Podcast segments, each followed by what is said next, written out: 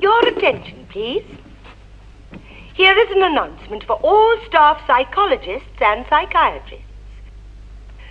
Those wishing to study the conversion of number six on the hospital's closed circuit television, please report immediately to the hospital common room.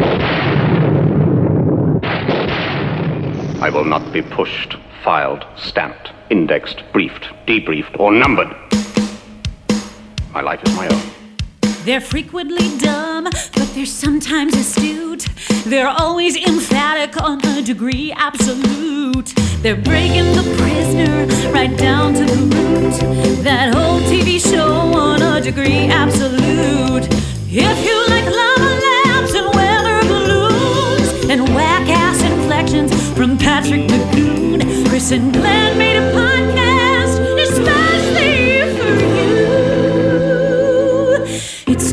degree partial, it's a degree absolute.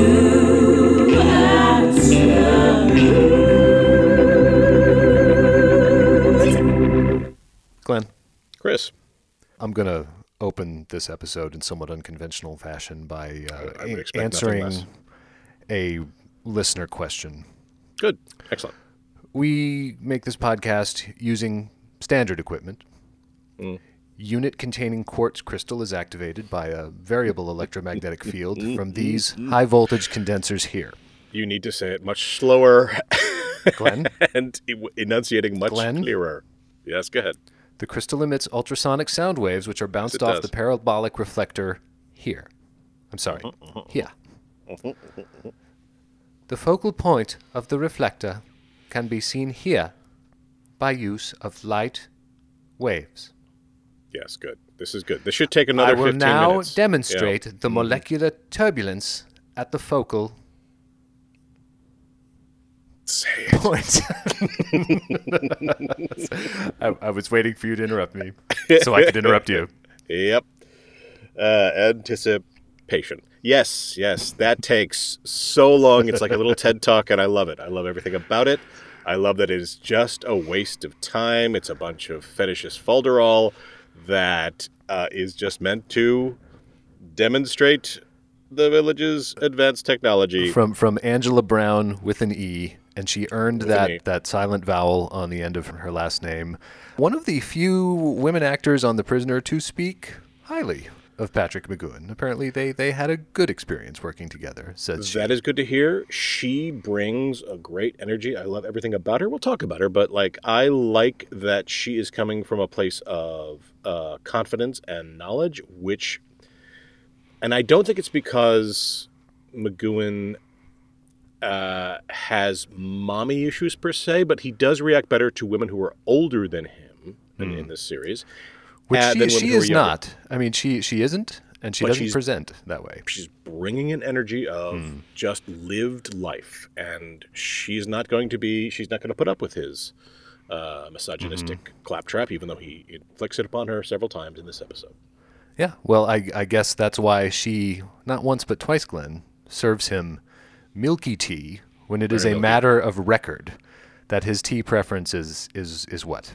tea with lemon yes i know Great i, missed U2 it i missed Really i missed it the U2 first song. time but I, I got it now yes you know, better late than never. I'm glad you you uh, picked up the thread there because in 1966, Patrick McGoohan, star of the long-running TV spy series Danger Man, resigned at the height of that show's popularity to create a new series about a spy who resigns from government service and wakes up in a mysterious, inescapable village where some residents are referred to only by a number. Surreal and provocative, silly and pretentious, ahead of its time, and innately and unambiguously and lava lampedly of its time, that short-lived, long-tailed series was called The Prisoner. Glenn. it was Was it? Y- you you are right in in your saying that it was called the prisoner Yes, yes. I don't know what more you want from I- me at uh, this no, I mean there- there's there's some potential for confusion here because in its initial run in the UK, it was called The Prisoner, but once imported a year later to the United States, it aired under the title The Prisoner. Yeah okay Th- this is an elaborate It's it's the Uh, subject Danger of this Man, podcast. Secret. Okay, okay, good, good, good. I'll let you go. oh, okay. You've All got right. you've got it like a sprung trap that I've just I've just stepped in the middle of. So Yeah, I'll let you and, do and it. I'll al- you already you're uh, already you're wary. You are like number six himself. Already you are catching on to my my Um, Suspicion is is a manifestation of aggression. Yes, it my, is. my contrivances. yes. Oh man, this episode. I don't know if there has been one where I've identified you as clearly as I do with the personage of, of number six. Okay. Here. So right. so let's uh, let's get on with it. Let's not be rude. Let's, let's, let's welcome everyone to the private, personal, by hand punch card driven podcast where we take the prisoner, we take this unclassifiable and unforgettable television series that was a Yes, few Ed, seconds what too do we early. do? What do we do, Chris? We push it Yeah. like John Cusack and Billy Bob Thornton on tin. Okay. Excellent. Excellent reference. Six out of six. Good pull. We file it like a case that only Mulder and Scully could solve. Sure. Yeah, I didn't- I but know, I didn't- I mean, I- so, solid, solid work, Chris. Okay. Four out of six. Thank you. Thank you. We stamp it. This is this is the turning point. This is the fulcrum upon which this entire bit turns. We stamp Yes. it like Yes. at a time when I got out of prison. Okay. Second time, what? Tell a lie. Third stretch. Yeah. Oh third. my God. There was this screw. What really had it in for me. This is And Logan two Lucky, years after it? I got sprung, I seen this geezer Oh my God. in a park feeding bloody pigeons. I could have come up behind him and broke sorry. his feeding fucking bloody what? neck. What was he feeding? What was he feeding? Bloody? What was Bloody- what bloody was he feeding? Was it pigeons? bloody pigeons. Okay, Feeding bloody okay, pigeons. Could have come up behind him and broke his fucking neck, whop. But I didn't. Because what I thought I wanted wasn't what I wanted. In life, you got to make a choice Oh. when to do something and when to leave it. When it matters and when Uh-huh. it don't. Bide your time and everything becomes clear. That's what prison teaches you, if nothing else. Bide your time and you can act accordingly. We stamp it like that, Glenn. I enjoyed that a great deal. I enjoyed the performance of it. I enjoyed the commitment to the bit. Uh, I enjoyed the pull. Uh, six out of six. What what what more could I do? It, it, can I do twelve out of six? Is that possible? We're do it. Uh, We're just, doing it now. I, I, I think you have undergone conversion therapy. I don't know this generous and, and forgiving Glenn the who, the is now accent speaking to me. the accent went around the bend. kind of visited lots of spots across the Saying world. I didn't have It enough had a whistle time. stop tour mm. of Europe, but I'm in. I'm in. I can. I appreciate the commitment. The commitment, Chris, is all. I'm fully committed. I don't know how you could think I was anything well. else. or, or you should be. Glenn, we index it like a stack of lined, sharp edged 3x5 rectangles, each one containing notes for one scene of a screenplay. Okay, I don't get the reference, but I, I, I I'm confident that you do. Okay, So I'm going to okay. give that a five out of six. I, just I, based so you've on never your read Syd. Field, you've never read your William Goldman screenwriting books, you've never Oh, read man. like, which one? I mean, one of us has been training for this career their entire life, Glenn. You, yeah, you've got a screenwriting like like Okay. degree, right? Yes. Okay. Do you not? A, a degree. Yes, I do. It's a. It It's is a, a- degree. Uh, it, it- that that is a degree partial. That is a degree, degree somewhat. partial. That that Okay. is a degree willy nilly. it's it's not the other kind of degree that we're we're coming to. I have no idea you're Uh, Degree absolute, Glenn. It's not- Okay, it's no, a- I, uh, did- okay. spoiler. Okay. we brief it. Mm-hmm. Like, can we get a Mack Weldon sponsorship for this goddamn podcast already? I mean, we have the Mack Weldon right here. Right, he is 50% of this show, fairly salivating to endorse your mail order underwear, which has naturally microbial silver. Like, that's a Anti, thing. anti. it. I- like if it had if it had Yeah. microbial silver, that would be troubling. It has anti-microbial silver. what did I say? You said microbial silver, which Okay. Well, Gross. they they haven't hired us yet, but if they did, then then the intro would be would be one sixth easier than than it is. this is uh, this is Mack Weldon waiting to endorse Mack Weldon. Think about it. Yep. Sponsors. Okay. Okay. Well, I, I set myself up here, and now now I'm not sure I want to do it because you've been so nice to me so far. Oh boy, is this another? You're gonna you're gonna immerse yourself. You're gonna use your tool. We debrief it like the Weyland Yutani Corporation conducting a somewhat adversarial interview with the warrant officer who was the sole surviving crew member of their cargo vessel Nostromo, which, after being, she claims, infested by a hostile organism that gestates inside a living human host and has concentrated acid for blood, she set to self destruct before boarding the lifeboat. Narcissus and putting herself into hypersleep only to drift in deep space for 57 years before her escape pod was intercepted. We debrief it like that. Okay. Uh, this feels like a coming home for you. It feels like it feels like we we are back in your one. when you you you doing the the, you. Lo- the Logan Lucky thing was it was a risk. It was a flex. It was a weird flex, a good flex, uh, uh, an impressive flex. But this feels like we're just we have we've arrived back home on your tuffet. You're Miss Muffet, and you're back home on your tuffet, and all you're eating your curds and whey. Everything is fine. So yes, I'm going to give this a two out of six because it is not a flex, but it is somehow comforting. We number it like Count Von Count, Glenn. Okay, well that's easy. I mean that's I mean Yeah, because yeah. of its simplicity, and I think I might have used it. Uh, six. You out of six. didn't. You didn't. Okay, You all haven't. right, No. all right. The only one of us who's been guilty of duplication so far is you when you stole my Noel Coward, which was a well. Noel Cowardly thing of you to do, Glenn. No cowardly thing of you to do. Yes, I. I Uh, sorry. okay. Uh, so so even though we're like 20 Something. minutes into this Something. now, bl- I I have such a blithe spirit. See, that's it took Uh-huh. me a while to reach for that. I'm sorry. something. Something. Blithe spirit. well, we're going to talk McGoons, we're going to talk MacGuffins. Yeah, we are. Our inquiry into this still perplexing document is not of a degree volatile. No, it ain't. It is not of a degree fluctuant. Uh uh It is not of a degree unmutual. Bitch, no. What is it, Glenn? It's of a degree absolute. See, I hit the T at the end. Right on. Like, uh, right there. If, if you were to say. The prisoner is framed and accused of a serious crime. The sentence is a change of mind. Public enemy number six. if you insist. But public enemies cannot be tolerated indefinitely. The ultrasonic beam is now focused on the exact link point of the frontal lobes. Now to step up the voltage until the ultrasonic bombardment causes permanent dislocation. At last, a mind free from fear or favor. A mind that will reveal all its secrets. But to whom? Stupid woman, she'll ruin everything. Don't have a change of mind. Be sure to watch the next exciting episode of The Prisoner.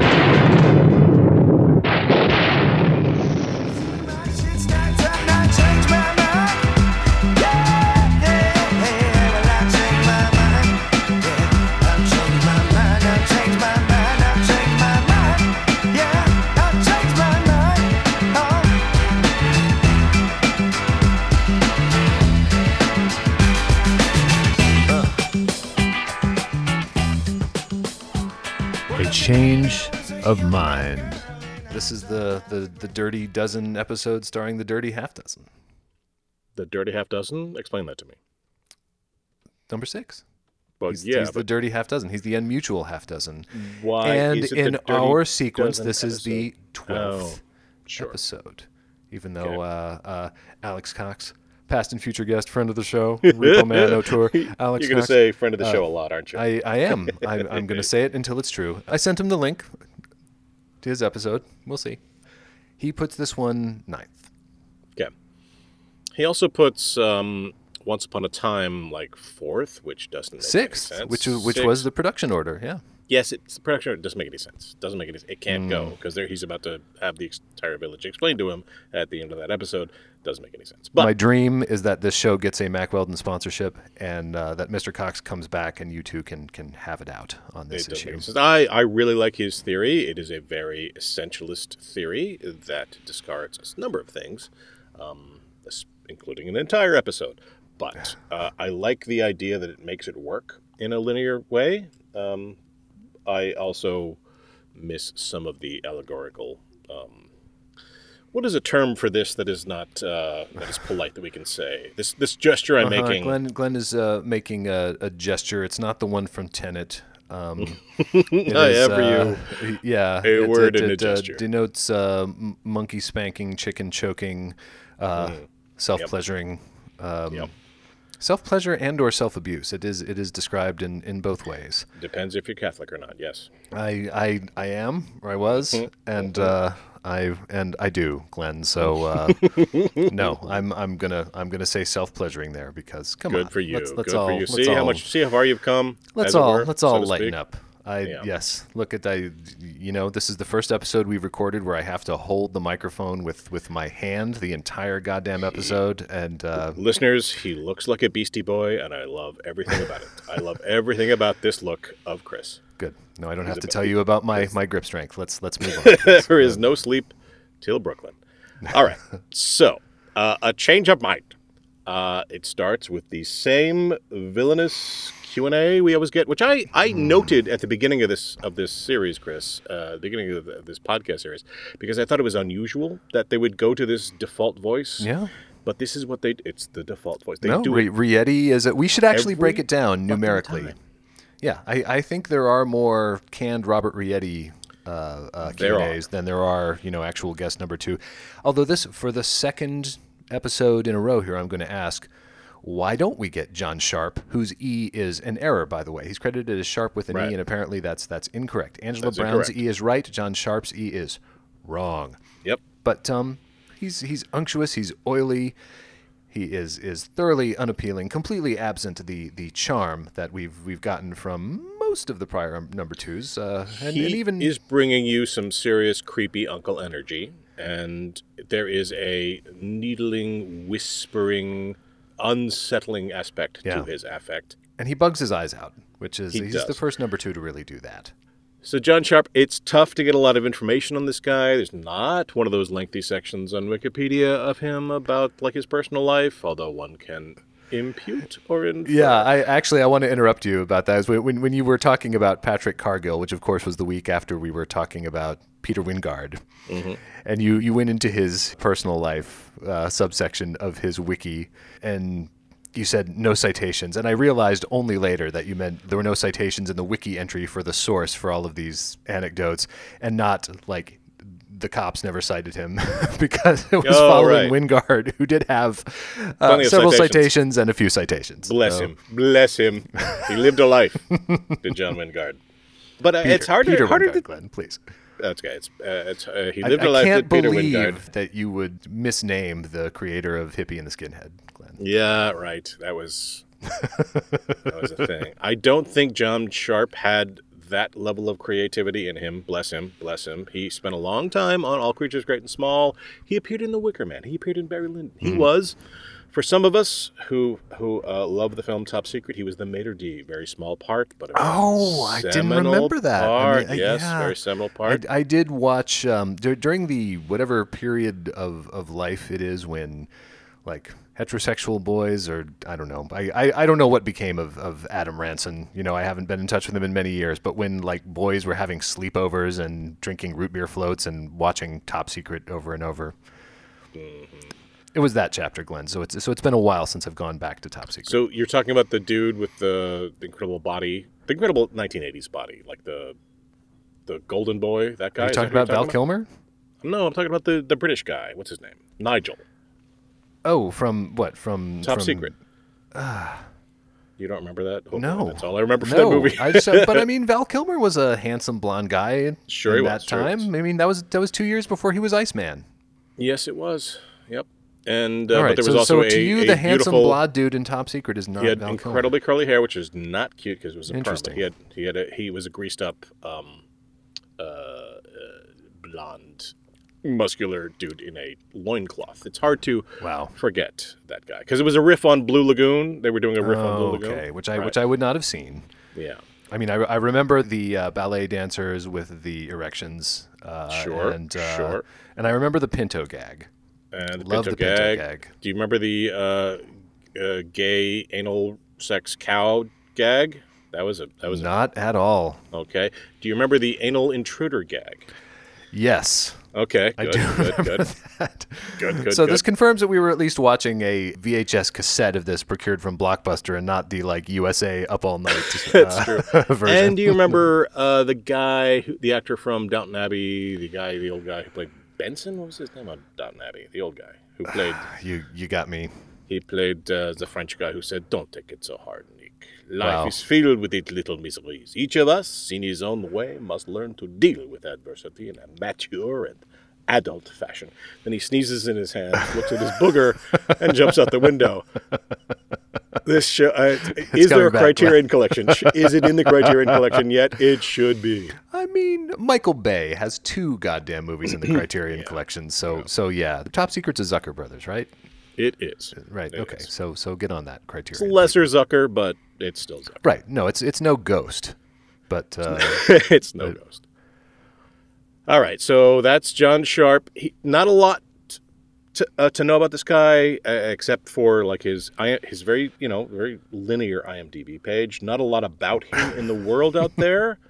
Um, I I would like to suspect that of the number twos in the village, of which many have gone to the Eagle as opposed to the therapy zone. I like to think I, I suspect, and I'm basing this merely on nothing except the way he says females and stupid woman later. Not all gay guys are misogynistic. That's a that's a, a really regressive stereotype, but some of us are. Um, and um, he would fall into that particular Huh. noxious. no, you you didn't. So that's your reading. Yeah. I, I mean, I thought maybe just like Ketro incel type. I mean, one could say. Who could say? Who can say? I just think there's something about this guy that uh, puts him in my camp, and I don't particularly like that particular section of my camp. Put him in a tent and leave him off at the side there. Anyway, Yes. It's it's not the part of the camp that has the homemade uneven bards and the homemade heavy bag and the uh, which I'm I'm so glad that that comes back for two scenes this episode, Glenn. some of those scenes are duplicated, right? I, I think that's exactly the same thing as uh, Yeah. Hammer and Anvil and what was the other one where the, where the kosho is stretched out over two two episodes and uh, yeah, I'm pretty sure it's it's the same same bit of recycling footage that we, we already have. Except there's uh, there's an elaborate. It, it must have been uh, the prior episode that was borrowing because we have two fight scenes in Yep. number six's home gym. yep, uh, yep. uh, the first of which it comes at the very top of the episode where he is accosted verbally and then physically by number 16 and number 16. I'm pretty sure Really? both of Are you these sure? Are, I'm not 100% sure. I was really one of them it was hard The to penny see farthing number on makes it hard to see sometimes. Yeah. A 16 could look like an 18. Right. All I'm saying 16 which again I would love it for them to be 16 and 16B. Uh, right. Yeah, they certainly have that kind of energy, don't they? They do. And again, I understand your suggestion that the numbers reflect the value of their pre abduction knowledge, not their relative status now that they are all villagers. But, but, but, but, but. Most of the goons have been firmly in the middle 200s so far, and these guys are, at least one of them is a 16, which Yep. makes him a very highly valued goon who shouldn't be just sent out there in the woods to uh, to get his cl- clock cleaned twice. I don't think they were sent. I think they're just bullies. just I think bullies. They're, They're I think just they're jerks. just yeah, yeah. Training for the big break. Why not use the village gymnasium? Perhaps I prefer privacy. Now that could be taken as being antisocial. Some setup. Keeping it all to yourself, number six. Not at all the action of a public-minded citizen. Now this is basically you on the Rock Creek uh, outdoor exercise course, right? This is basically just you being Until, accosted uh, by in- people in until striped shirts. February 2020. Yes, But what's it called? It's like Fit Trail. What's it called? That, that thing? Paracourse. Paracourse. They was what they were made in the 70s, and they have Paracourse. yeah. And Are they all falling apart? They must be all falling apart. Um, they're pretty well maintained. They've been, uh, which again, pandemic was what, uh, well, surgery and then the pandemic finally got me to buy one of those at-home pull-up bars, Mm-hmm. which, to my great surprise, is still still standing after 14 months. But um, yeah, because I, I haven't used the the community Rock Creek pull-up bars since Mm-hmm. the pandemic started. But Paracourse. So he's accosted by these stripy goons. They accuse him of being antisocial, and they say the committee will want to hear about this. Mm-hmm. Then later they'll say, "Wait till you hear from the commission." So which is it? It's the same scene. You can't say Right. it's the committee and the commission. And then finally they go to the town council. So it's committee, commission, council. Uh-huh. What what are we like? It's pick a bureaucratic lane. Right. Is it a committee or is it a commission? I, I don't know. That that part rings very very true. I mean, what's the agency that's responsible for law enforcement in Washington D.C., Glenn? Okay, well this is this is not fair. What you're doing here.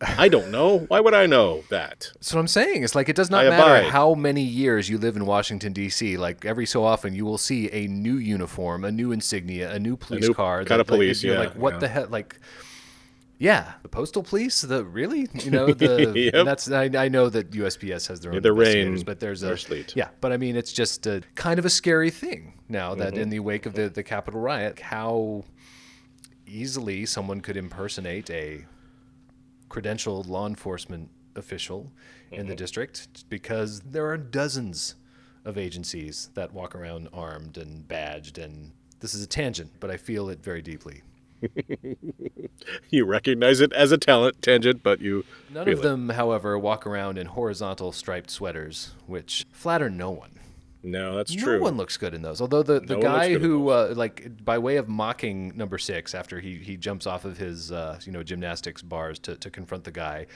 one guy, like, jumps up and grabs the bar like he's going to do a pull up and then seems like, oh, wait, pull ups are Mm-hmm. Yep, hard. yep, And also his pull-ups are belly's kind of kind of flopping out under his stripy shirt. It's not flop. like- this is you. This is your fat shaming. I will not permit this. You are a very fit person, and you are not allowed. You're not allowed to say a person who is perfectly in normal shape Mm-hmm. for 1960, 68, probably by this point. Uh, Right. Right. like, no, I mean, in the, in the, in the, the same way when you point out that John Sharp had a long tenure on All Creatures Great and Small, I would never be like, I don't think it was All Creatures Small, Glenn. Okay. All right. All right. Okay, so there's a bit of business where Or that when he's required to run up some stairs near the end of the episode, it is obviously it's a not him. It's not him. It's not him. We know it's not him, Chris. Let's get over this. Okay. People, people Pray continue. in very different ways, as God, I as understand God made this. them, Chris. No, and I and I will tell you, someone's physical appearance is no predictor of their physical fitness. I have seen this demonstrated over and over and over. So number six goes to the town council as he is uh, instructed to do. Uh, there's a bit of business where number 93, if he's not going to break out into a sea shanty, he should, uh, confesses his antisocial behavior. I am inadequate. I am disharmonious. They're right, of course. They're right, of course. Quite right. Quite right. I'm inadequate. I'm inadequate. Inadequate. Inadequate. Disharmonious. Disharmonious. I'm truly grateful. I'm truly grateful. Believe me. Believe me. Believe me. Believe me. Believe me. Believe me. Believe me. Believe me. Believe me. Believe me. Believe me. Believe me. He's got this great piping tenor as he speaks, and as he confesses his disharmony, disarm, disharmony, you you kind of keep Disharmony thinking, "Ah, Kareen, yes, maker Yeah, of uh, that's kids right. and uh, You think he would bums. sound great, like pretty harmoniously, and like I, I'm inadequate. so yes, he's got this piping tenor about believe me, believe me, believe me, and then he has a very emotional reaction as he's leaving. He's crying, which the look of disdain on Six's face as he passes by him is so like, Yes. yep, yep, Yeah. you were in the right. Six. There's no crying in baseball. There's no crying in uh, socialist uh, representation of blah blah blah blah blah. So then he goes in front of the council or the committee or the commission, who can say?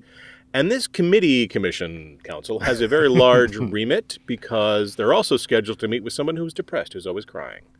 So what are they what are they about? They're not really about crushing rebellion per se or anti-socialism. They're really about punishing anything that deviates from the mean.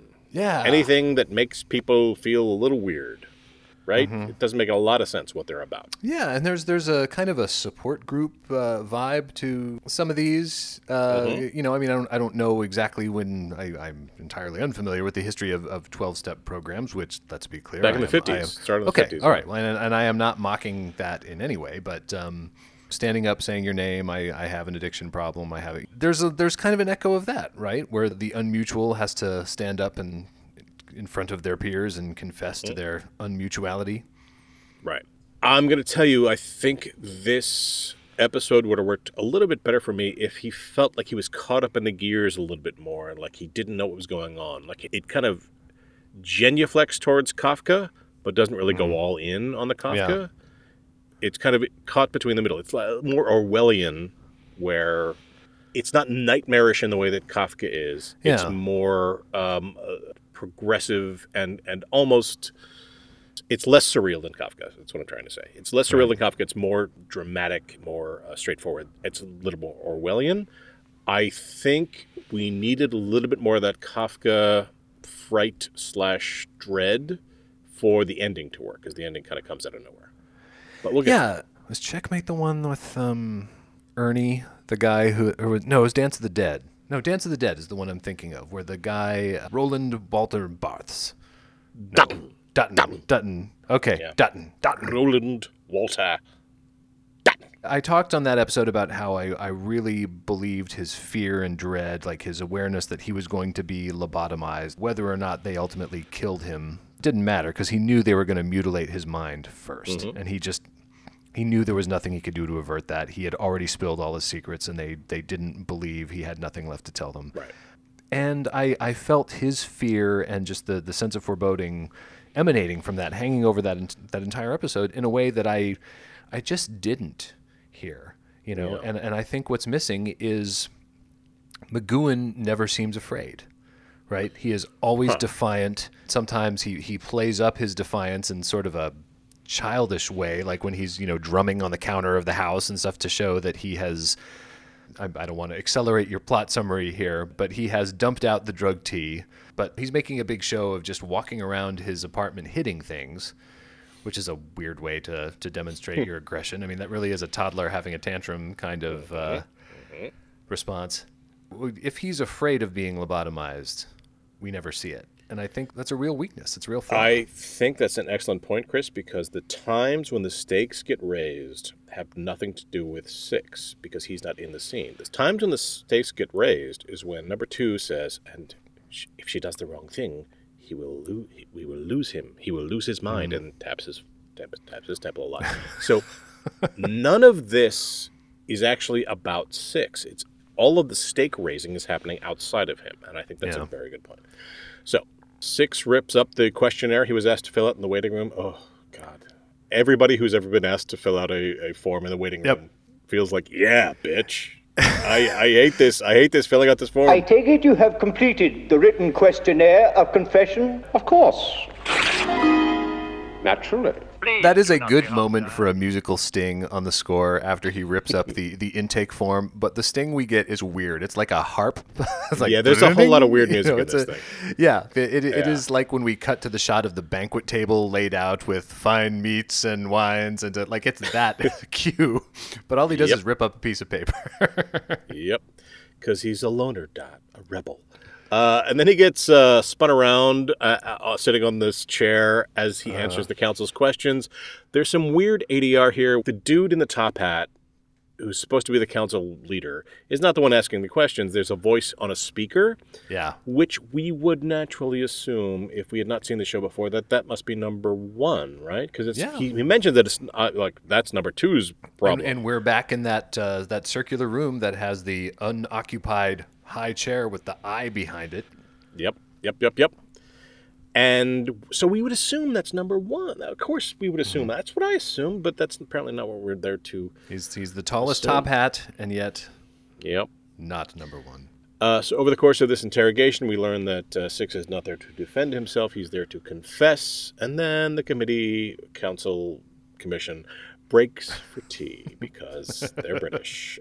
It's a common complaint around here, isn't it? I would counsel discretion, number six. I, I understand when, whenever you talk about the, the tea break, I know you that that is you laying a trap for me. You are trying to lure me into yet another aliens anecdote, and it's not going to work, Glenn. It's okay, not I, going to work. I literally don't know what you're talking about, but I dread what is about to happen. So Just just awesome, awesome story about James Cameron throwing a fit because he didn't understand that at Pinewood Studios with the British crew, you know, tea time is like ten and two, and it doesn't matter if you're in the middle of shooting a scene and you've just spent half an hour filling the room with smoke that's lit just the right way, and at 10 a.m. the door's going to open and all your smoke's going to go out. Doesn't matter what's happening because it's tea time.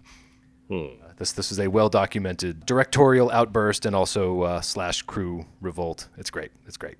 Okay. He should have known that, right? Shouldn't he have known that? I mean, he was an indie filmmaker who had made one movie before that. He came out of the Roger Corman school, where you know even if you're the star of the movie, if you're not in this shot, you are helping to move lights and things. So you know he what was just does from it tell you that his AD, his likely British AD, did not tell him that? Expect X, expect Y. What does that tell you about him as a person? Sorry, are, are you are, are you asking me what Derek Cracknell didn't tell him, Glenn? Jesus Christ. Okay, yes, no, I'm so. Um, this is this has been well documented. I'm gonna guess Uh, Derek Cracknell, British, right? Cracknell, Cracknell. Come on, Derek Cracknell. Of of of the of the Leeds Cracknells, Nationality essentialist, Glenn. of the God, we Southampton Cracknells. Yeah, it, it was a it was a rocky relationship, Glenn. Okay, I can imagine. Okay. So Anyway, not gonna fall for it. No matter how many times you mention tea, tea trolleys and uh, Oh, whatever. it's- it's- uh, it's- you've evaded my fiendish trap.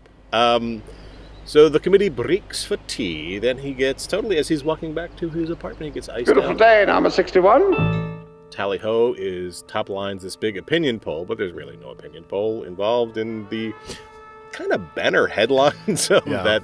A that the committee hearing continues, which is a terrible headline. I would not read that article. yeah, like that which is- I, I mean, this is your once daily at noon publication, and like, like, when did this meeting start? it's like things go on, breaking, Further investigation still happening. for number six. Yeah, and so number three confesses disharmony, although I would say very piping tenor. It could really be harmonious. And then number six Nice. for further investigation. So really only one actually piece of breaking news. The rest is more like 24 hour like we're monitoring the situation. Back to you, Bob. He goes back to his apartment. Number two is eating biscuits in his kitchen. Uh, I would say Mm-hmm. nibbling biscuits, nibbling like tiny chipmunk bites. Um, Now, again, I, I, I would it would be widely out of bounds to infer or impute about his sexuality based on the way he eats biscuits, but I mean, he's got this. He's he's got this vibe. I'm just saying he's got this vibe. Okay, right, and you're you're again you are you are getting that from the way he is eating his. Um, I mean, he's British, so everything's Newtons, complicated. really. Everything's Yeah. complicated, but like you can't tell. I can't tell from Europeans. Right. I can't tell from British people. I get confused Uh-huh. a lot. Public enemy number 6. If you insist. But public enemies cannot be tolerated indefinitely. Be careful. Do not defy this committee. If the hearings go against you, I am powerless to help you. And then enter a woman. This is not going to go well. This is number 86. This is Angela Mhm. Brown with an E. I love her energy. I love how she has no fucks left to give. they didn't hear from number six when he was like, "Hey, 86 the women, would you?" that's that's terrible. I enjoyed that. Okay, so uh, she tells him that she herself has run afoul of this committee, and she's here to give him advice on how to conform to community expectations. She's basically his lawyer. She's basically telling him, you know what, wear a suit, shave. Hide your prison tats. Just, just. You're going to go up against these people. It's very like uh, the Chicago Seven. Like, just, just could you, could you maybe get a haircut? What three words are we not going to say, General Zod? First, your frivolous attitude towards the committee. Most dangerous. The hearings are televised. That is why your behavior is so important. You stand before the entire community. The social group is your one hope. Fortunately, I too have been attached to the group. The Most fortunate, yes. Oh, please, you must try to cooperate. I will. Join in with the group spirit. Naturally. Only they can help you with the committee. Naturally. Uh, his first task is to join the social group because only they can help him with the committee. And yeah, before the any- medical. Before the, Before the like, medical, we, we bring you to the the social group, and then we're going to bring you for medical examination. I don't understand what's happening here. Yes, if there was any ever doubt that uh, number two might swing in my direction, the way he says females at this point is like, okay, all right. Females. No time for tea. If that woman makes one mistake, we could lose number six. Did you hear that? Lose him. It's not. It's not a good look, but um, if that woman makes one mistake, we could lose number six. You get what I mean? Lose, and then he taps his temple. It's his left, right, right temple. He taps his right temple. okay. It's okay. I know you, you've already confessed to being partially colorblind, so uh, I, I understand. Also, also, whenever I say left or right, I have to kind of make a little L with my left hand um, because I, I, I still don't have Uh-huh. it. I'm 53 years young and I still don't know left my right. A lot, a lot of people don't know port from starboard, Glenn. That's fine. There you go. And right here is the stakes, right? So if this woman, the way he says it is with disdain, if this woman makes one mistake, we could lose number six. He seems a little happy about the possibility of losing number six, which is Yep. you know one of the things that's confusing about Mhm. this episode. But like, that's the stakes. They're real. It's about time, and it's about you know, this is about a later episode of The Prisoner. This is about we are done fucking around, pretending that we're gonna you know he's he's gone home or pretending that like everybody's gone home from the village. Like this is about let's risk damaging some fucking tissue. I think is what this is about. Yeah. No, I, I mean, they send a platoon of ladies over to start hitting him with umbrellas. So Mhm. clearly the, the kid gloves are off. But before that happens, he goes to the social group where everyone sits around um, in this grove of trees in in chairs that don't make any sense. The directions they're pointing. It should be in a circle, but like it's all just everybody's kind of at catty corner to everybody else. Good, good, good. Okay. The social group is trying to help the crying woman, uh, whom we learn is a poet because she's crying a lot. I don't really know. This is, we should we mentioned that this is written by Patrick McGoohan, right? Did we mention? no, that no. Is this was written by Roger Parkes? It was you sure directed by? Patrick McGoohan. Yes. Um, Okay. And and uh, we we may have to come back and, and revisit this because there there is. Uh, like you, Glenn, and like many of you listeners, I did watch this episode on Amazon Prime because there isn't a Blu-ray player where I am now. But and there is a Parkes commentary on the Blu-ray edition of this episode, which I really wanted to get to before we, we recorded this. Parkes on the the documentary on the Blu-ray set, "Don't Knock Yourself Out," he talks about how frightened he was when because this this was one of his first television teleplays, and he went on to have a very long career after this. Uh, author of many novels and, and wrote for lots of other series, but this was one of his first produced teleplays. And when McGoohan fired the director on the first day of shooting, as he does, and replaced him using once again his self-pitying pseudonym Joseph Serf. Park said he was afraid it was going to be a disaster and his debut was going to be all messed up, but he ended up being pleased with the the way that McGoohan handled it as a director. Okay, good.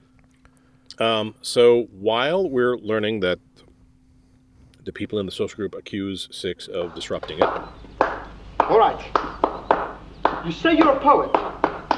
That you were composing when you failed to hear number 10's greeting. Neglect of social principle. Poetry has a social value. He's trying to divide us. His intentions are obvious.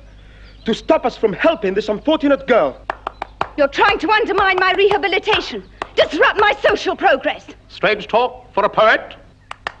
Reactionary! Rebel! Disharmonious! Rebel! Reactionary! Six is participating by clapping on the ones and threes.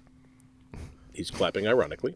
Yep. Um, this uh, poet accuses him of trying to derail her rehabilitation, to disrupt her social progress, and he is branded a rebel, a reactionary, and disharmonious.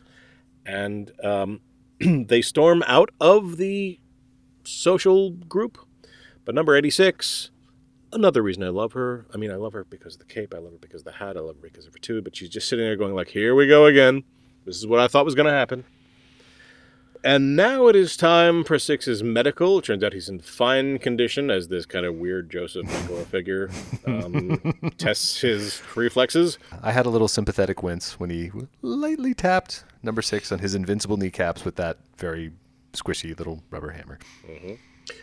Six has an air of tetchy impatience while this is all happening because that's unique. Default. Yep. Uh, then, as he's leaving, he sees some grinning men bearing the same scar to the right temple. A couple of them.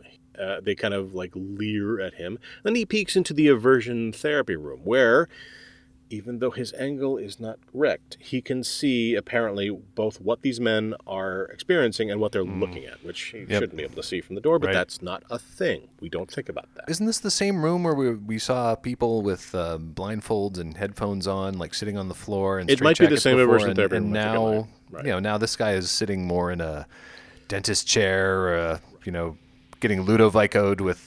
Right. This is one step down from the Ludovico technique from Mhm. Clockwork Orange. It's like he doesn't have his eyes clamped open, but he is watching a screen on which rovers gambol and frolic. And then we get shot. this is my favorite part of the episode. The shot of number two sort of nodding and winking as if it's the opening credits to his 70s sitcom. And he's like, turns around and, hey, it's me. It's me, number two. Hey. Yeah.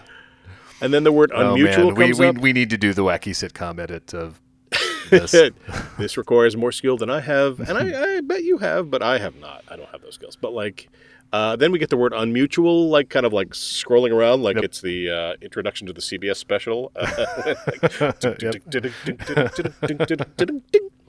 so the smiling man outside tells number six that he was one of the lucky ones because um, he was unmutual, but he got the uh, surgery. He brushes his scar, his little scar on his temple. The committee is back from their tea break. They declare number six unmutual, citing the report of the social group. They warn him that any further infraction will have him submitted to the treatment known as instant social conversion. Yes. Then this is Six walking through an empty village. He's done that before, but it seems to hit him harder. It seems to hit him in a different way now because he's walked through an empty village before, but now this time he gets a tally ho. It's the same one as before because when we look we look at it like we can see the light shining through it. It's the same headlines before. But then when we get an overhead shot, it's a banner headline as if war has been declared, that number six has been declared unmutual. Uh-huh. Uh, to underscore it, we get the great and good Fenella Fielding chirpily announcing that number six has been declared unmutual. A reminder That's copy, please. incidents regarding unmutuals should be reported to the Appeals Subcommittee. Thank you for your attention. You'd think he's been in this village a long time. If this was whole, if this is a whole thing, on mutualism, he'd have heard an announcement like this before. But he seems to have hmm. never heard anything like this before. So maybe the, this council, this committee, this whatever the hell it is, is brand new. Again, like all of these ruling bodies, all of these technological methods, all of these supremacies, they stick around for one episode. Yep. Yeah, they don't. They never intersect. They never overlap. There's no echo of them after they're they're first presented and then then dismissed. The first time they don't work on on number six. That's why I just I just cannot get into the you know linear interpretation of uh, of this show. I mean, No, I get because that. because that is a like because that is so dream logic, right? Just just Yep. things having no consequences, nothing connecting to anything else. Like that's and and again, I I like that, but I just not convinced that that was their intention from the beginning. Sure, I agree, and uh, I think as this thing goes along, it, it leans more to the Kafka-esque dream logic. Here, we're still firmly planted in the real world, or a, a, a version of it. we learn that one disadvantage of being declared unmutual is that you lose your phone privileges; they're taken away. You can't get a coffee. Can't get a that sucks. Can't get a coffee. Can't make a call. Then representatives of the appeals committee show up to his door. It's abrasive Karens. Uh, they have a. They're all wearing hats, so they have. Uh-huh. And I'm not saying this because they're women. I'm saying this because they have hats and they're women. There is a Mhm. very pick a little, talk a little, cheap, cheap, cheap vibe to them. Um, and he is very short with them. He is, you know, six gonna six, and uh, they decide it's too premature to look for contrition from this one, so they leave.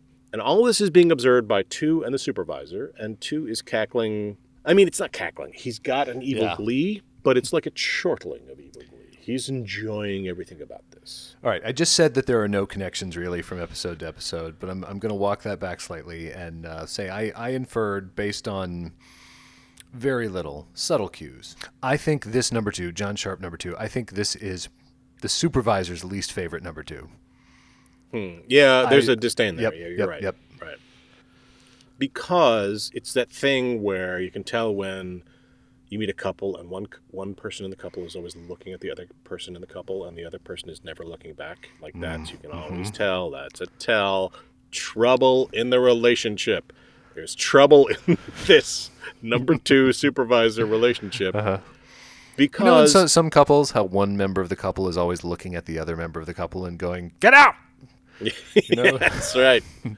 Well, It's there's all kinds of a harbinger of difficulties to come. Yep. Uh, so yes, this number two is not so much cackling with Evil Glee, but chortling with Evil Glee. Um, he says it is now time for their loner to withstand real loneliness, and this is interesting territory for this show to explore because all he wants to do is to be let alone. But mm-hmm. even he, the true individual that he is, shining example of individu- individualism, he is a creature of social interaction. And Yeah. we- but again, we have seen him on his own for a very long time on a boat. you know, like this guy can deal with being alone. And yet, one day in, he's walking through the wood breaking twigs, like like breaking Yeah. twigs no, performatively. He's, he's so sad that um, people start, you know, turn around and walk the other direction when they see him coming. He um, gives a cheerful greeting that is not returned, and that really seems to wound him. Mm-hmm. Then he sees a gaggle of geese flying in the sky. And he gets a faraway look in his eye of, oh, wish would that I could be such a goose, yep. such a gander Uh-huh. in this flock, in this right. gaggle. Um, which This, again, this is where it should have gone right into that, that famous shot from Notting Hill where uh, Hugh Grant is walking sadly through the market as the seasons change behind him, and Bill Withers' Ain't No Sunshine is playing. Maybe just me, Glenn. No, that's that's entirely just you because I don't know what you're talking about. But yes, yes, also that. Uh, I this doesn't make any sense because he's hasn't been alone that long, and he spent an entire time like he's like the the the village was abandoned. He was fine. he he spent a lot of time on the water. He was fine. Mm-hmm. He seems like this kind of symbol of individualism. And when you try to kind of place him in this thing, like, well, he's a little lonely. He's going to break some twigs now. Like that doesn't seem like it's a that- I- no, that is that is very much in line with the infantile display of frustration that um, you Which know, and, the, up, and, the, yeah. and the, the one in his apartment is performative, but this one seems genuine because he's he's alone in the woods in his sanctuary. Also, I want to apologize for our listeners for uh, giving them yet another reference to a Richard Curtis British romantic comedy. I know I just can't stop. I know it's it's just Hugh Grant with me all the time. That's Notting right, just Hill, the one Four Weddings and a reference. funeral, and yes, just- and yeah. I mean, Glenn does call me out for it, um, but but what can I say? I, I love Four Weddings and a Funeral. I love Notting Hill. I, I love them all. I even like About Time, which many people Wow, dislike or a have not bold seen. move. So Bold take, Yep, bold take, yep, bold yep. take. So so sorry, everyone. So Six goes to the cafe. He gets iced out as they all leave. This, this is the old person's home. Like it's, it's, it seems like it's the old person's home, but I think it's the cafe. And then um, some very weird music plays while he's getting iced out, which is not the kind of like like iced out music. This is like an acid trip music. This is one of the many weird music cues in this episode. Oh then- man, I didn't mark it. I'm gonna have to go back and look now because I, I feel like I'm. All right, it's, it's not. Not, not, the kind of music before. that'd be like "Dar, dar, dar." It's not like that weird little bazooki Yeah. thing. It's just like weird, like boom, chicka, boom, chicka, boom. Yeah, it's weird. he then returns home. The ladies of the appeals subcommittee, with their hats, warn him that unmutualism and the loathsome presence of it is offending the locals. That's why they iced you out today earlier. He calls them sheep, which is again, this is six at his worst. That Yeah. He is placing Mhm. himself above others. Mhm. And at times, the sh- in this episode, the show shares his view of them as sheep. yeah, above At least for cabbages or, or below cabbages. You think? Well, sheep? I mean, I mean, at least sheep can eat some cabbages. I mean, they eat anything. I mean, like that's the thing. So he's he's being a little kinder in that regard. I still think sheep they are higher on the the food chain than, than cabbages. This is my least favorite six when he is placing himself as the rugged individual is above everybody else, and everybody Mhm. else is sheep, and so how. And this will. What I like about this episode actually is that toward the end of this episode, there's a moment when that the thing that I remembered from it, which is like he places himself above everybody else, and the rest of people are just um, mindless. Uh, there's a level of of nuance that is introduced. I don't think it's pursued, but it's introduced. Anyway, the appeals committee, uh, once they see him being a dick, because that is what he do, uh, they peace out. And number two calls six, telling him, "You beefed it, bro. Like they're gonna cut you. They're like." like this is you should you should have just gone with it but um and there's a certain enjoyment in his creepy uncle vibe like i really like i like this performance even though it is kind kind of one note. It doesn't Yeah. vary at all. It's weird that uh, Nesbitt from what's the one with with uh, Derren Nesbitt. Um, It's Your Funeral? It's your funeral. Yes, where he professed total ignorance as to he and the director both said they were completely befuddled. He said he didn't know what he was doing, but his performance is so much more layered and sophisticated as number two than than this guy. Than Yeah, than there's not much going on here. Yeah. I mean, it seems like Sharpe is like this is this is the kind of thing that you, in the absence of any direction, you would just sort of default to. Right. If you were brought in to be like the big bad guy who runs the village, right? This is what you would do.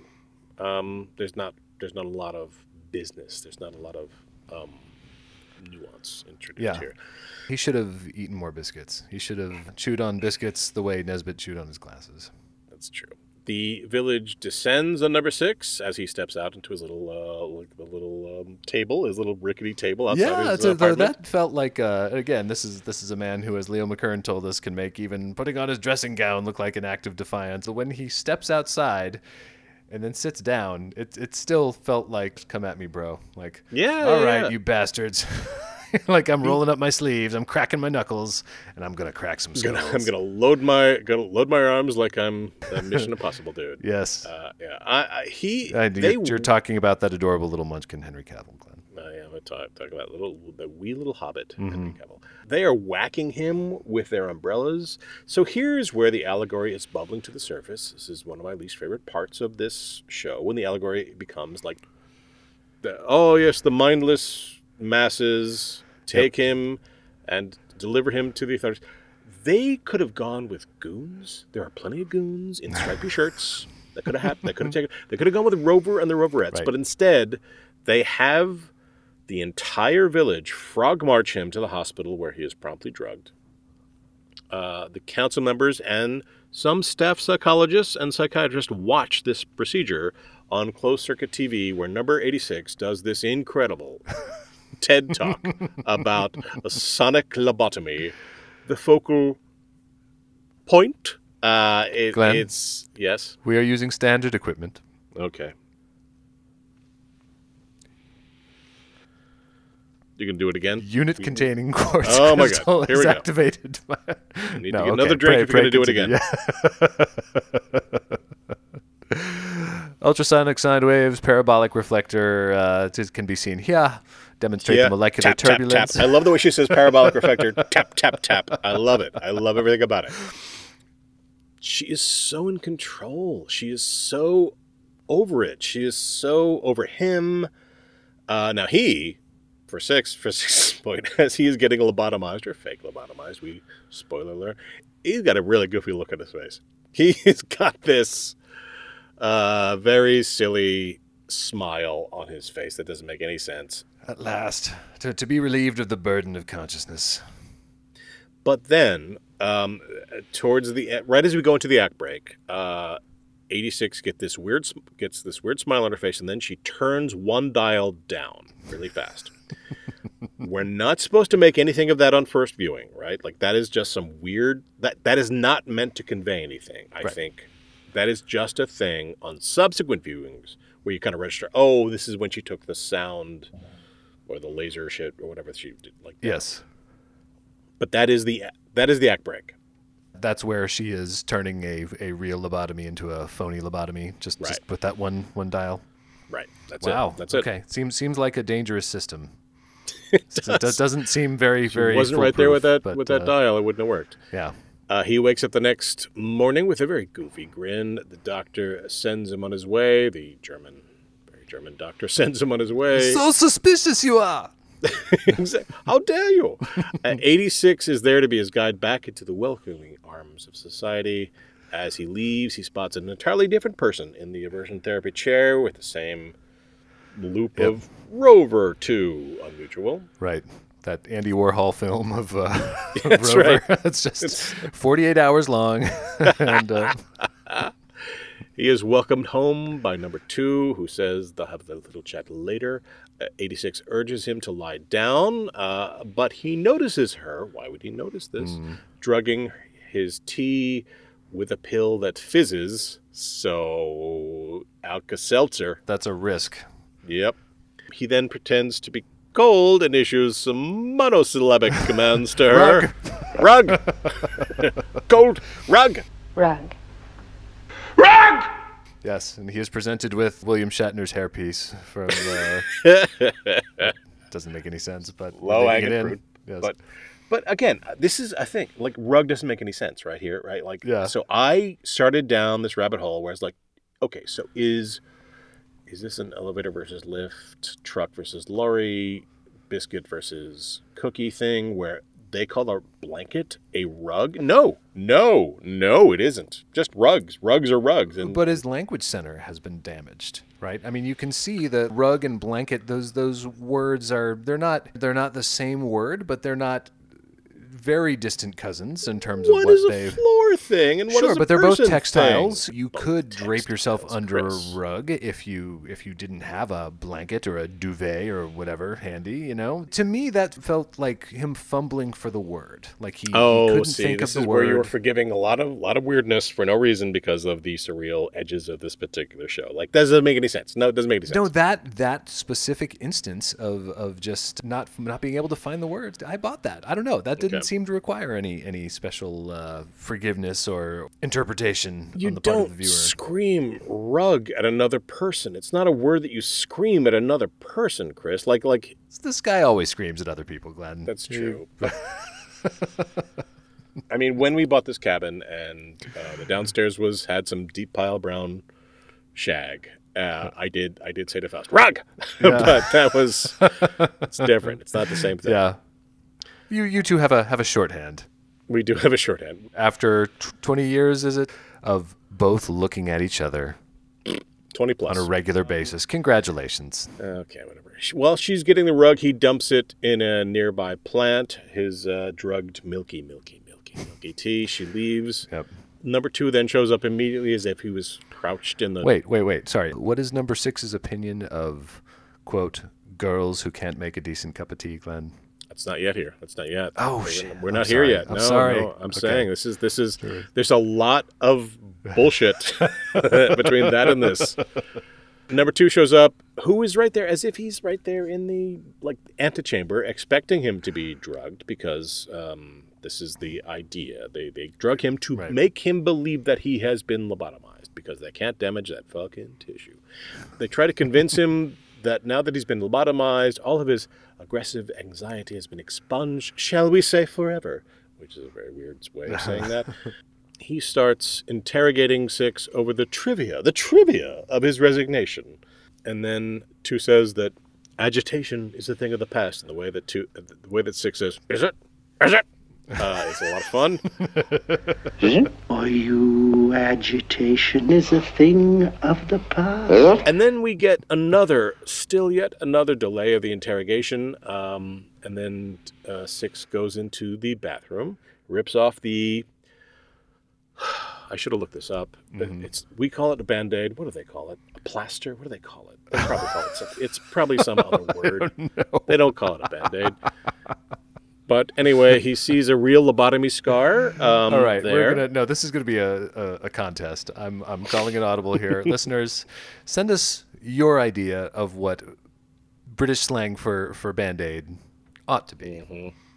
he is being observed by 86 and by 2. 86 that it says it's strange that he already suspects. This is where we learn that they didn't actually lobotomize him because she Mhm. did give him eight grains of mitol. Of mitol. What? Eight Which- grains are a thing? We measure we measure drugs in grains? A grain is one sixteenth stone, Glenn. That's just Is that a thing? No, that- no. Okay, I- okay. I was going to say. not. And of course, it's very important to learn that it's mitol, M-I-T-A-L, which is not, not a drug, not my doll. not a real thing. which- Not mitol, not for menstrual cramps. Although, I mean, based on his affect, he could probably benefit from that. He is acting very Canceled, aggressive Glenn. here. You're Canceled. No, no, no. He's acting very aggressive here. He is banging on the table. He is breaking tea sets because that what he do. Six is going to six. He's reverting to, to his his most primitive and, and yet most honest self. Fish gotta swim. Birds gotta fly. And uh, they repeat the drugged tea gambit. They have so many ways of drugging him. They could do it with a pulsator. They could. There are ways and ways and ways, and they keep going for this very very English way of, drugging him with tea. It doesn't make any sense. I don't like tea and I don't like needles, so so give me the pulsator. Okay, that would uh, be my Chris, what- preferred what do you- method. what do you have against tea? What could you possibly have against tea? what do It's, you? it's, it's not it's not coffee. That's that's what I don't like about it. Wow. It's not coffee, and uh, it, I associate it with throat infections.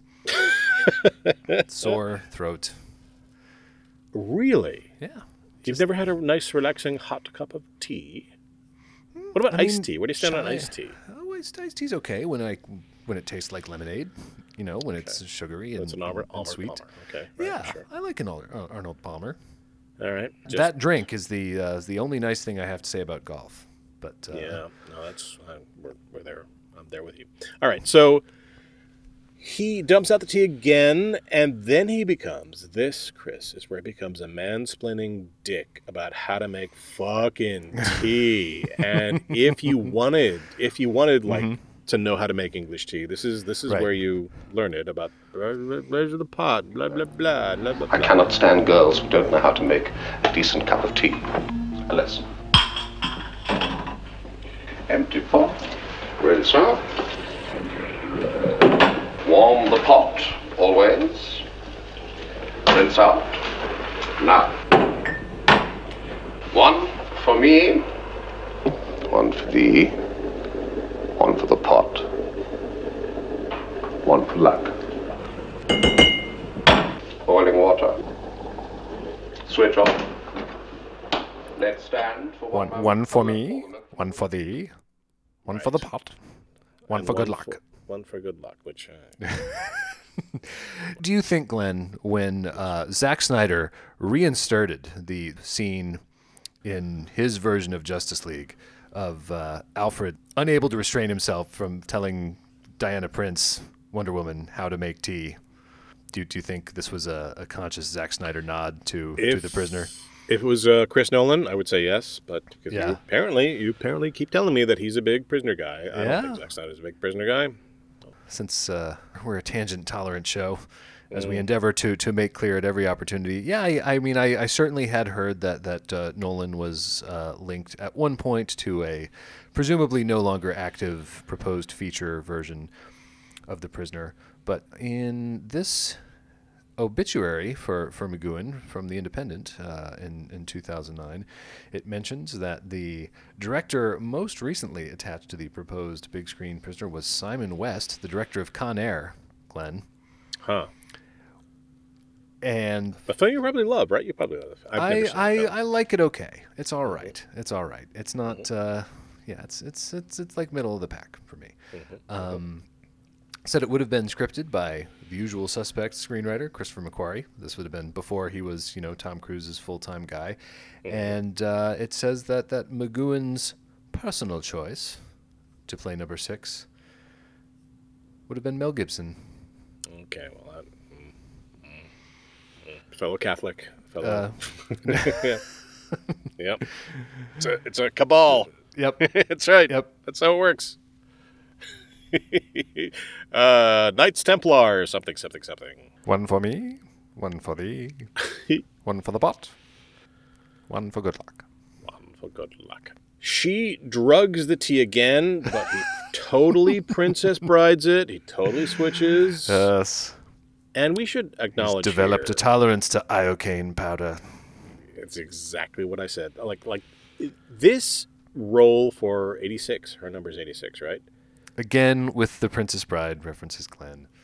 Yeah, yeah, yeah. This like like but this is the biggest part for a woman in this show. I mean, like number 2, you know, Mary Morris had a lot to say, but like she gets she crap. You there? Yeah, I'm here. I'm here. Okay. All right, let's do it. Let's do it.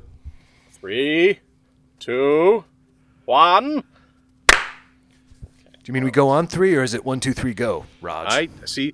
This is the thing when when you do Rochambeau or uh, rock paper scissors, you do one, two, three, shoot. Right? Mm, We don't. You don't do mhm. one, two, three's your thing, right? One, two, three, shoot. Right? We agree. That's that's right. That's right. Okay. I mean, unless you are in trying to synchronize your leap off of a toilet that's been rigged with explosives by South Africans oh, using their diplomatic God's immunity sake. to to conceal their drug smuggling operation. In Glenn. your defense, this is a reference you haven't made yet. That's but- the only circumstance in which you would do one, two, jump. One two jump doesn't make any sense. All right. This is the biggest part for a woman. Like, I mean, Mary Morris had a lot to do, but like she she is more a presence in this episode than even the drug administrator and AB drug Number 14, administrator and yeah, AB Sheila Allen. Fourteen, Sheila Allen. Like she is a real person. She gets allowed to be more than the person they had like the ESP connection with, the fucking bullshit ESP connection with in that in um Yeah. Whatever what episode was that? That was in uh, Schizoid Man, but um, Schizoid, Schizoid Man. for all the the fun we're having with it, I do like that she's the one who gets to mansplain about the the tech shit. Yep, I like that. That's like fun. But because she's a woman, she must be brought low, and this is what happens now. She gets drugged, and this seems I, I don't know anything about Mitol, but because it doesn't exist. But Well, you, you don't like- want to take 16 grains. I mean, it seems like a pretty fun party drug, right? Like you kind of just make spiders with your fingers and go. I, I enjoy that. Like I would I would enjoy that. Number two sees this and throws an extra syllable or two into Stupid woman! stupid woman. Which, I mean, we get it, guy. Yep. We get what side your bread is buttered on. But yeah, come on. no, that that's just him going, no hetero, no hetero, bro, no hetero. exactly. Uh, he picks up the yellow phone.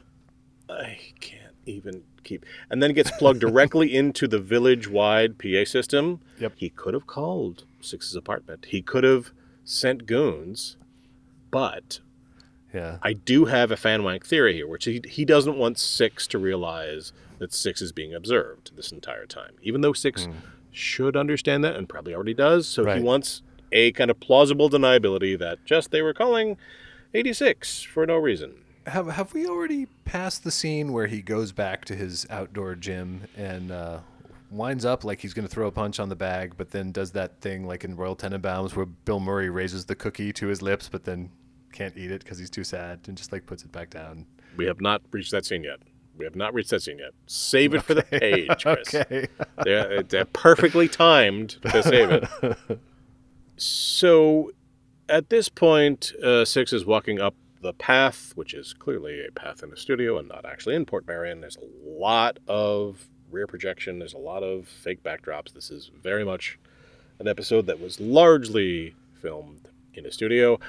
He meets the grinning guy before from the hospital, and they have an exchange which is meant to seem sinister about, like, oh, you must know that uh, we, we've been lobotomized, but like, we know that they haven't gotten his teeth into him, so it's not an especially sinister moment. It's a weird way to go to an act break, anyway. So he goes, he returns to his exercise course in the woods, but can't quite work up the aggression to do a pull up. Which I look, I I I feel it. I feel it. Yeah. No, I can't. I can. I can do a pull up if you paid me. When he tries to But hit he- the heavy bag, he can't or won't. No, he Um, pulls he like he pulls his fist back to his hip in some weird way, and and just uh, uh, I I'm too sad. Which I I mean, even though this this does predate uh, A Clockwork Orange, the movie anyway, by by a few years, that, that did Mhm. have me thinking about Alex and his um, well, it is aversion therapy, right? Negative conditioning. If he has Yep. any any uh, sexual or violent impulses, he's um, racked with pain and curled up in the fetal position, et cetera, et cetera. Yep. Then those same two strappy goons show up and attack, and he because they want to get their asses back. whooped again. Yeah. We have some unfinished business. Remember number six? Or perhaps he doesn't feel up to it. Too much of a social convert this time. They don't even bring other goons with them. They should. They should. But uh, he fights back. He holds his own, beats them into submission, and uh, we are meant to think that's a great thing. and he's now violent again. He comes across. It's uh, like that number- great moment in Superman 2 where, uh, you know, having gotten his powers back, he goes back to the diner to beat the shit out of that puny human ant. who's like, "Ah, maybe we shouldn't be cheering for this. Yep. Which they like so much they picked up in Man of Steel, right? Because then they had the guy Did like they? They did. They had like the guy like destroy his truck. Like they had. I Superman actually like truck. that. I Yeah, actually see mm. that that worked for me because it was like an act of God, right? The guy comes out and his truck is in a tree, but he doesn't he Mm. doesn't lay a finger on the man.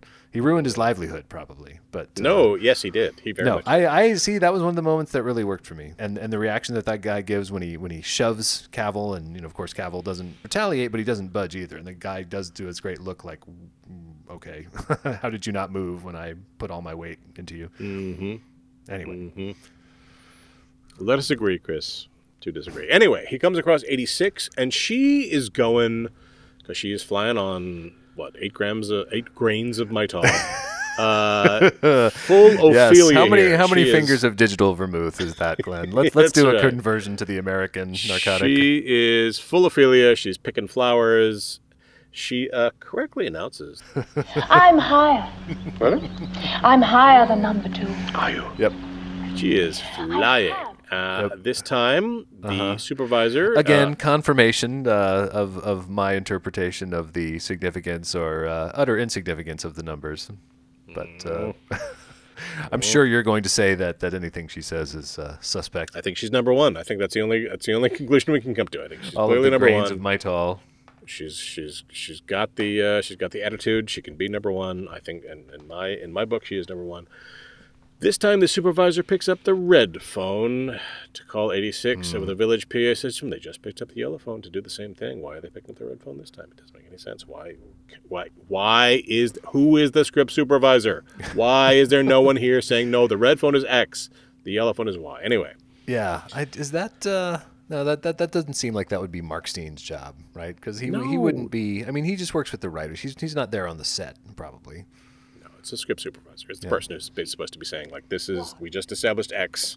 Yeah. Let's establish Y. Number six, waylays number 86 by hypnotizing her. Now, this is a weird reach. It's a flex, but I can almost allow it because she is, after all, on eight grades of bite. I am your superior.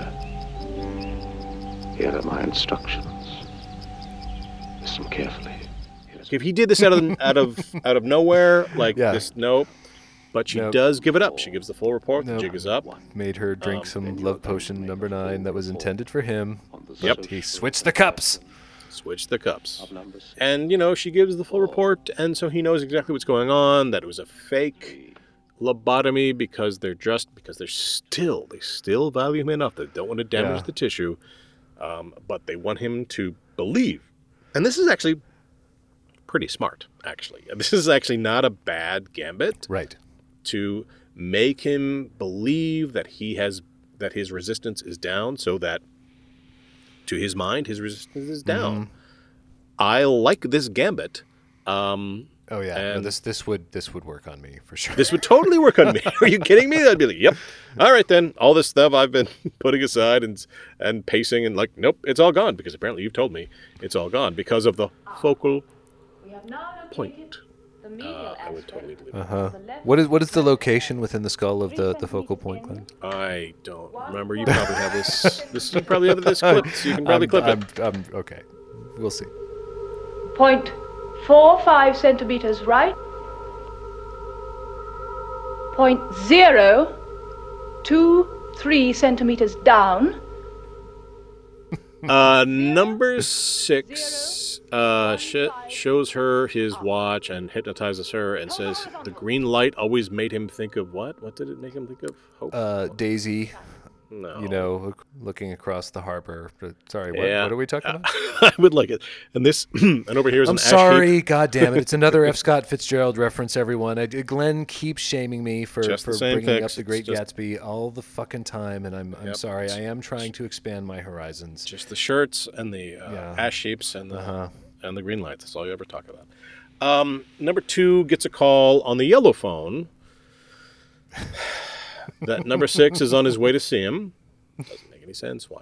Why the yellow phone? Why? Why? Why? Why have these different colored phones if we're not gonna apply any like, logical reason to why somebody would be calling on one colored phone or a different colored you, phone? uh, you can clearly discern among the colors of the phones, right? These Yes, Chris, again, yes, thank you, yes. Spectrum. That, okay.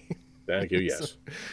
but if we had like a brown phone and a red phone and uh, a tan phone, then If they had a brown phone and a dark red phone or a dark green phone, then we'd be in trouble. Okay. And if there was anything in the tan khaki world, Right. then that would be tough. Because you're deuter deuteranomalous. I am deuteranomalous. Yes, I am. That's canon. Six comes into number two's office and says he wants to make a public announcement of everything he knows. He's coming out. He wants the world to know. He's got to let it show. He wants to announce his conversion to the entire village. Um, he wants to thank the Ladies' Appeal Committee. and this should be shut down. If I was number two, I'd be like, okay, you want to give away state secrets in a like a public address? No, no, we're not going to do that. You just tell me. We're willing to do this on a eight second delay. That's true. Please give us an advance copy of your remarks. and uh, But we'll Chris, see. it does actually. I will give this the screenwriters this much. It makes sense because everybody in this village, you know, what are they going to do with this information? They're trapped. They're not going to like. He could announce everything he knows, and it wouldn't matter because they're not going to leave this village. They're stra- they're trapped. So like, it doesn't matter, right? Like, right? Yeah, this whole conclusion is uh, a bit baffling because, like, I, I don't quite understand how how he turns the tables on on number two here. I just I just didn't understand. Yeah. How how he turned? I mean, number eighty six is still still high on my tall, but uh, my so she's all accusatory and uh, Cramp free. Yeah. yep. Here's the thing. If this had been a Rube Goldberg device, plot wise, if this was a steel trap finally sprung, if it was a. as the Chris McQuarrie scripted feature version will no doubt be.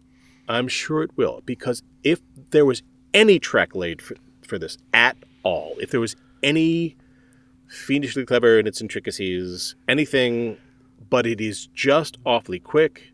Number 86 says, oh, he's unmutual, and and she's acting on six, Six's instructions, accuses number two of being unmutual, and there's meant to be a tension here because Six at this point gives what is, what seems to me anyway, to be an impassioned and sincere speech to the crowd where he says, he's urging them to reject two, not because he's unmutual, who who gives a fuck about unmutual, but he's saying he's playing with your minds and keeping you from being individuals. And they react to this knowledge by behaving like sheep. I think that's an interesting tension. I think if tracks had been laid for it, if it Yeah. hasn't been this thing that just switched in the last 30 seconds of the fucking episode, I think that could have really felt satisfying. I think the idea of it is really smart. This idea that I, you know, it's like in Life of Brian where he says, You're all individuals. And they go, We're all individuals. You're all different. We're all different. That's what it's playing with here, but it doesn't quite reach it. It doesn't No. quite get to it. I guess there's there's kind of a, a sort of accidental symmetry with the well compromised ending of Dance of the Dead, where instead of having the the mob villagers chase number six, uh, and then sort of forget that they're chasing him abruptly, they chase well someone who's meant to be number two, but uh, does not resemble John Sharpe in build or gait or uh, yeah. Anyway, Or hair. Let's just say it, or hair. Yeah, yeah. I mean that that could have been Frank Maher. That could have been the usual McGoohan double. I really thought it was. There's one point where it looks like they're chasing six, even though six is chasing. Yeah. Is hanging back, yeah. Yeah. I Again, just, I think it could have worked. I think it could have worked if we had just planted more seeds for this. Because this whole idea of unmutual, which seems to have seized the village, it can't go away after this episode if it, if it is a thing that can topple governments. and yet it does. Yeah, yeah. I'm gonna give this one. I'm gonna give it three out of six. Unfulfilled potential certainly damages it, but I, I really I, I like number 86 a lot. I like Angela Yeah. Browne a lot. And I'm, I'm actually with Parkes. I mean, I I don't think the shortcomings of this are in the direction. I think they're in the in the script, and maybe a little bit in in Sharpe. I mean, Sharpe is one of the I don't know. Is he weaker than Colin Gordon? I think he might be. I think he is. I think I like him less than I like Colin Gordon, our two-time two from A, B, and C and the general. Colin Gordon at least gets that moment where he is frustrated at, at a brilliant experiment being treated like a military exercise. He gets a layer Right. that other twos often do not get. Um, Yeah. I am going to give this a four out of six because I really like the tension that it uh, espouses, even if it doesn't realize it. Because again, I am not a fan of episodes, and this is probably the, the episode where his fellow vil- villagers are treated like sheep, as unthinking. But I do think it's important that that final speech he's giving is not just, oh, he's unmutual, kill him. He is trying to reach them. He is trying to get them to reject the entire infrastructure of the village, not just this number two. He's trying to get them to appreciate that their minds have been played with. And this is why I like it a lot more than I did when I saw it as a kid. Because Oh, at first I just thought everybody else was everybody else was like sheep, mindless, and Yeah. and he's a special sterling individual. These are my least favorite episodes of this show where he is like this Mhm. Randian Superman. And uh, here he is that, but there is a tension that could have been realized if, again, you're right. The script is kind of letting this down because it is not planting the seeds that it needs to. Yeah, I wish I had had time to watch the, the Blu-ray with that Parkes commentary track. I would have would have liked to have heard that. Uh, even even so, even as I'm giving this uh, three out of six, which is the same grade I gave the General, because I'm Mm. a I'm a soft soft grader. I'm You a, like you like yeah. them uh, silver punch cards. I, I do, but I also really, really like number six's rural home gym, and I appreciated the chance to see it again, to uh, appreciate his gymnastics routine straight into the heavy bag. Um, I missed the. I missed the bag kicking move from the, Yeah, the yeah, bars. I guess you know, you know that was the money shot that we, we only got in whatever the, the prior time we saw this was. I mean, Chris, the 2021 version of The Village must have a CrossFit. It must. It clearly does. He won't have to go to the village. Won't, won't have to go to the forest. He, there is probably a, a spin cycle. There's probably Oh, it's, probably it's a a, whole cycle. thing. Yeah. There's a soul cycle obviously there. He It's goes to the box thing. and he's he's working on his PRs and Instead of buying going to the village shop to buy a cuckoo clock, you just go and you you get your smoothie. Yeah. with your I need a small notebook and a cuckoo clock and it's a large probiotic. truck tire and a sledgehammer because I'm going to work out. Yep.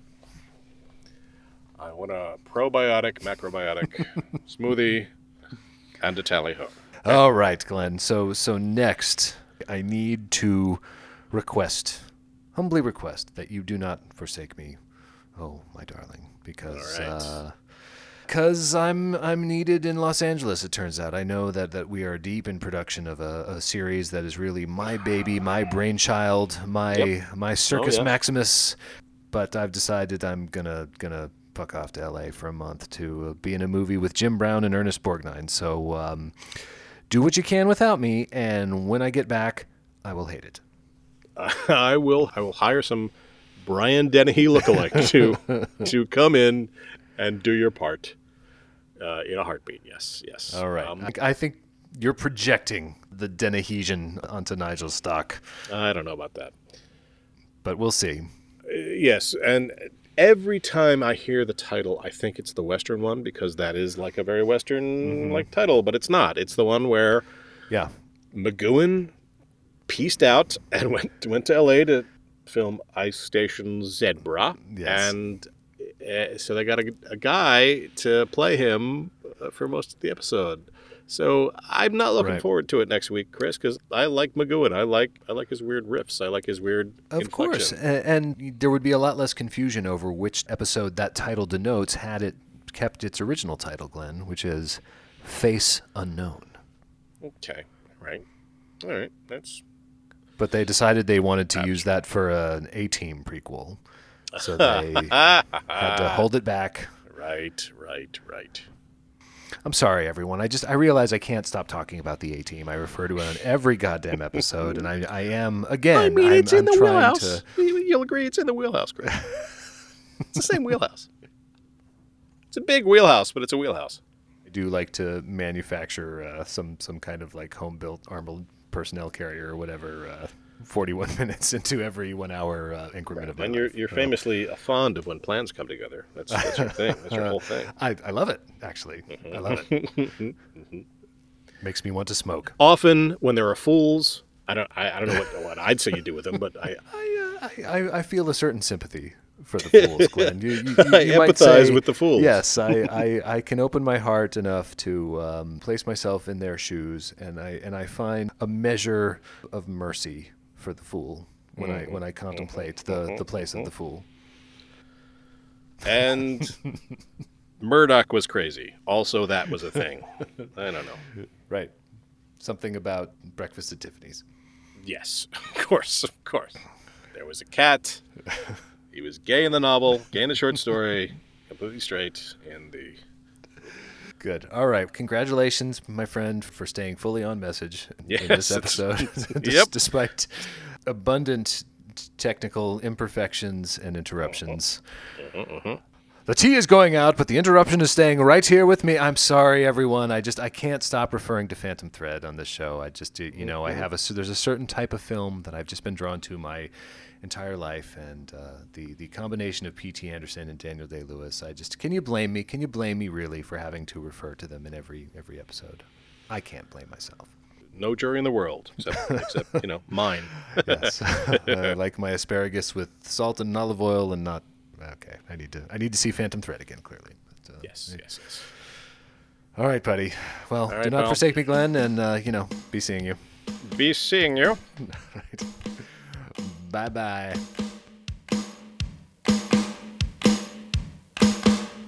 Degree Absolute was conceived by Glen Weldon and is produced by me, Chris Klimek. I wrote our goofy theme song, which was then arranged and beautifully performed by my dear friend Casey Erin Clark, singing and playing keyboards, and her brother Jonathan Clark on guitar and percussion, with Marcus Newstead on the bass. Check out Casey at CaseyErinClark.com and or VitalVoiceTraining.com.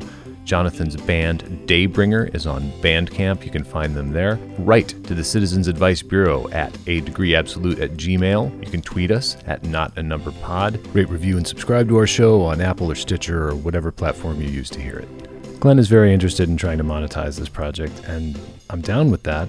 But I keep telling him, like, you can't go to prospective sponsors sounding desperate. This is a Mayday call. This is a Mayday call. Any station receiving, come in, please. It's not going to work. It's no degree partial, it's a degree absolute.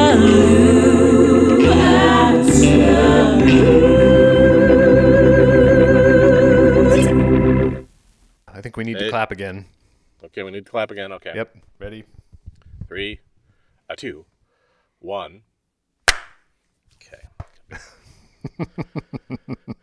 All right. Okay. So We started a podcast, not a band, Glen. It's fine. It's fine.